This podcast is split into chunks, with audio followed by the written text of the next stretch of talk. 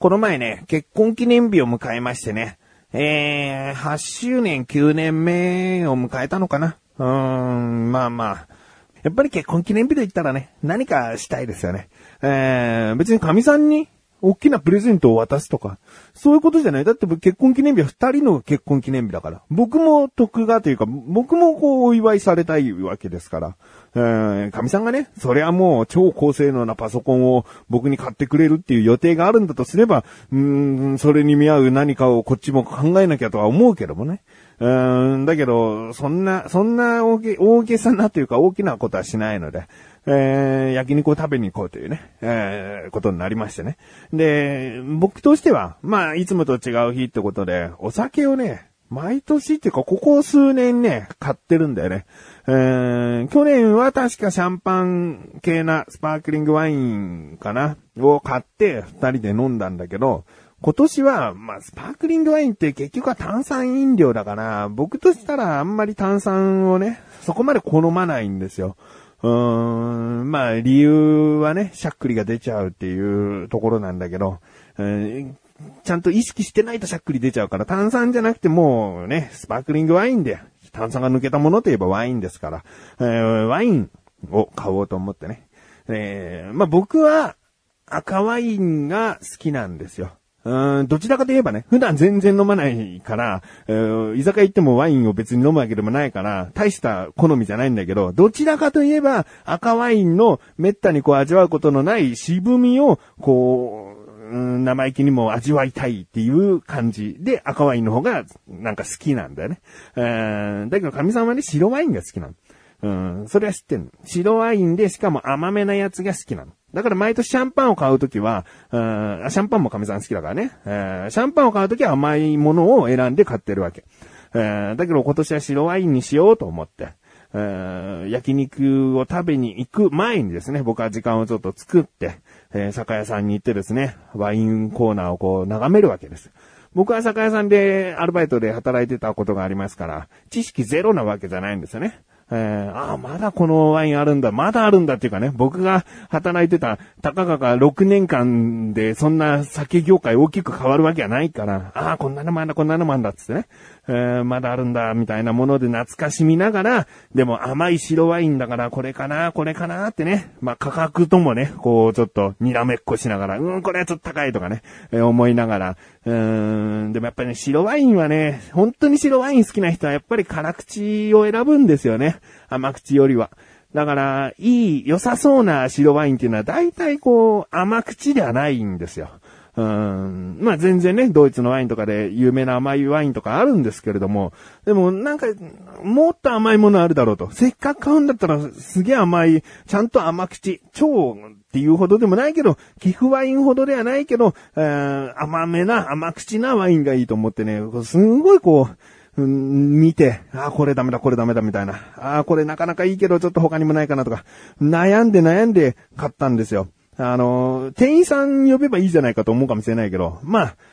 まあ本当にお酒好きの店員さんに当たればいいけどね。もし、アルバイトの子とかに、えー、当たっちゃった場合、声かけちゃった場合は、ね、あの、僕、アルバイト経験ありますから、言うことがそんなに通じゃないんですよ。甘口のワインでしたらこちらにっていう程度なんですよ。僕も甘口でなんか白ワインってありますかって言われたらこれを勧めるなみたいな商品はあるんですよ。だけどそれを勧めないでほしいんだよね、別に。あの、本当に、本当にこの中で言えば、これが一番甘いですよって自信を持って言えるような人に当たりたいから、うん、その人に声をかけちゃった時に、うん、もうずっといるでしょ？近くに。あ、こちらがおすすめですって言われて、ずっといるでしょ？で、あ、もう結構ですって言って、店員さんに気遣って仕事続けてくださいってやって、僕がそのワインを買えばいいけど、でもこれよりこっちのが甘そうじゃないとか、価格的にはこっちの方が良くないとかさ、思っちゃうじゃん。だから店員さんに聞くっていうことはもう最終手段なんだよね。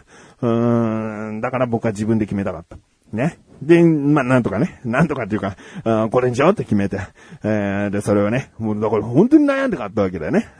で、それ決めて買って、で、焼肉を食べてですね、僕はまだその瓶に入ったワインは自分のカバンに入れて、神さんに内緒なわけ。ね。で、家に帰って、子供たちに寝かした後にですね、えー、ワイン買ってきたんだよ、つって。えーでも白がいいな。白だよ。ね。で、甘めの甘めだよ。もう、好み分かってるよ。みたいな感じで、こうね、白ワイン買って、で、開けてですね。えーあの、お揃いのマグカップにですね。マグカップじゃワインっぽくないね、なんて言いながら、ね。その、マグカップにえーついで、で、飲んだんだけど、もう二人ともほぼ同じ感じ。このワインそんなに飲めないね。飲めないね。つってもうしまって。ずーっと置いてある。うん。もう、神さんは一切飲まない。もうずーっと置いてある。あんなに一生懸命探したワイン。うん。まあまあ、あの、そんなもんですよね。僕は考えて考えて。ね、せめて僕はちょっとあれ、あこれあんまり飲めないや、アルコール度数もきついからと思っているけど、神さんが好んで、ああ、でも私は飲めるから、うん、そのうち全部飲み干しちゃうかも、みたいな感じになれば僕は良かったんだけど、うん、なんか二人ともね、二人とも同、ほぼ同時に、なんかこれあんまり、あんまり飲めないね、みたいな。甘いんだけど、うん、まあそんな感じです。ということで、余ったワインはチャポにあげようと思っている自分がお送りします。菊池のなだらか向上心。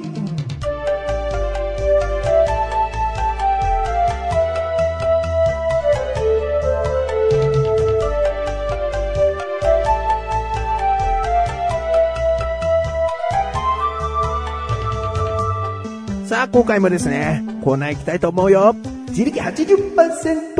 このコーナーは日常にある様々な疑問や質問に対して自分で調べ自分で解決していくコーナーでもあり、リスナーの方からのご相談やお悩み解決していくというコーナーです。Yes! Yes! って言っちゃった。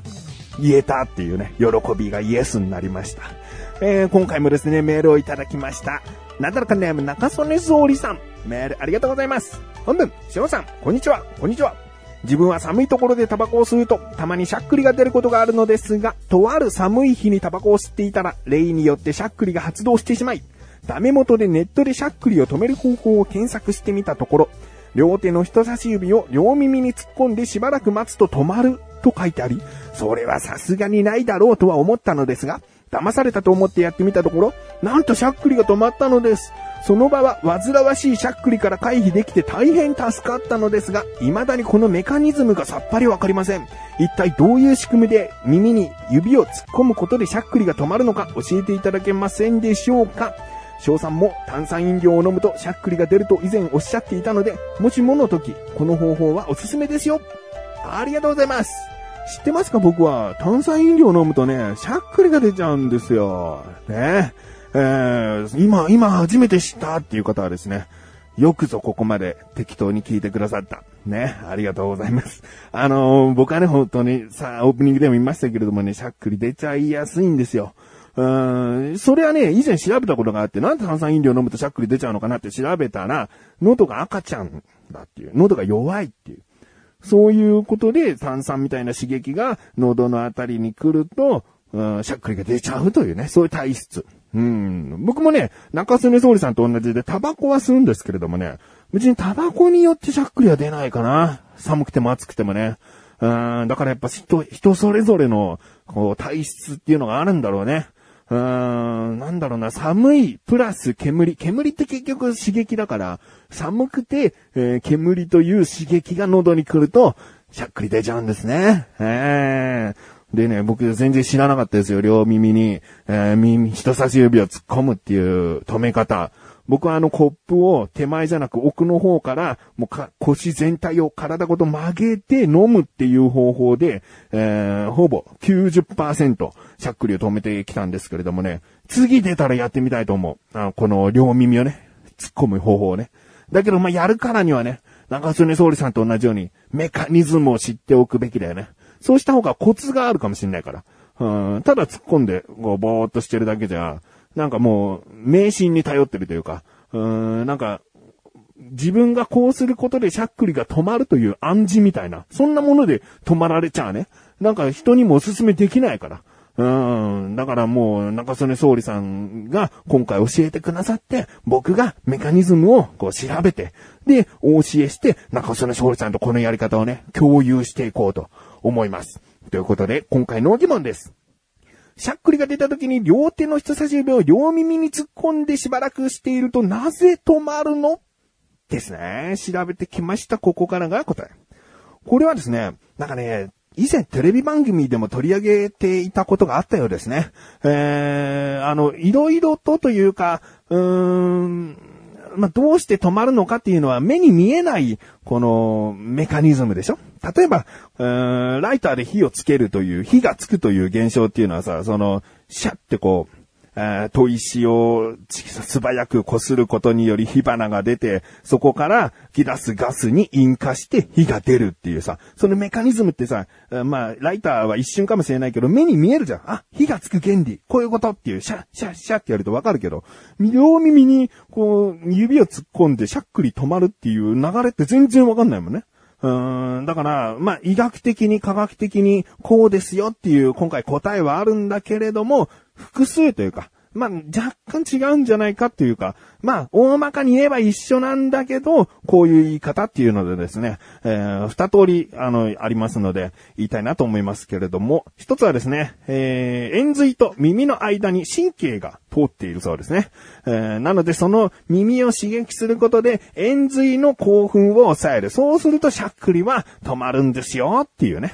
えー、そういうことを、えー、おっしゃってる方もいればですね、えー、まあ、脳神経の一種に、まあ、脳からこう内臓に向かって伸びる神経っていう、あの、瞑想神経っていうのがあるんですけれども、そこの瞑想神経を、その耳を押すことによって刺激して、で、くりが止まるという。だからこの原理を使えば別に違うところ、瞑想神経を刺激できる場所を刺激すれば、えー、しゃっくりは止まるということもあり得るんですよっていう、えー、耳の穴だけじゃないですよっていう、まあ、つまり、まあ、大まかに言えばですね、耳の穴のこう奥に、えー、あるところを刺激すると、何かしら神経、円髄が刺激されて、その反動というか、効果で、えー、しゃっくりが止まりますという。ことなんですね。えー、これはですね、あのー、聞いてる方もね、初めて知った方は今後やってみようと思うかもしれないけど、えー、基本的にやり方としたら、より強く耳の奥は刺激した方がいいです。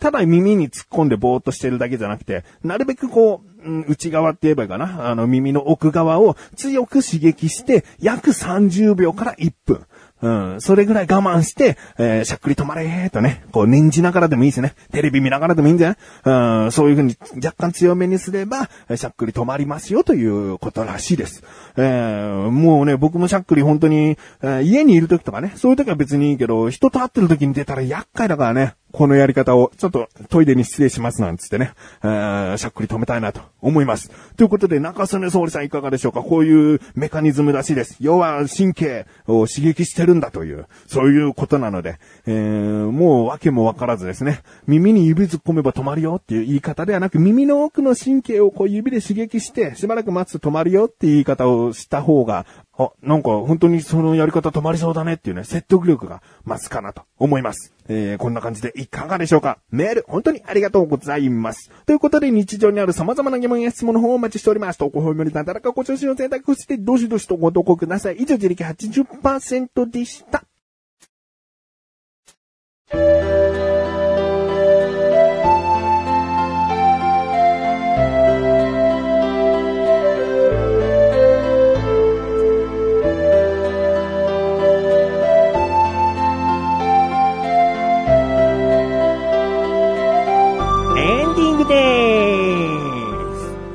のですね、僕はですね、炭酸飲料を飲むとね、しゃっくりがね、よく出ちゃうんですよね。もう、勢いよく飲めば100%って言ってもいいほど気を使わないとしゃっくりが出ちゃうんですよ。っていうことをですね、今聞いてらっしゃる方の中で、へえ、そうなんだ、初耳だなと思った方はですね、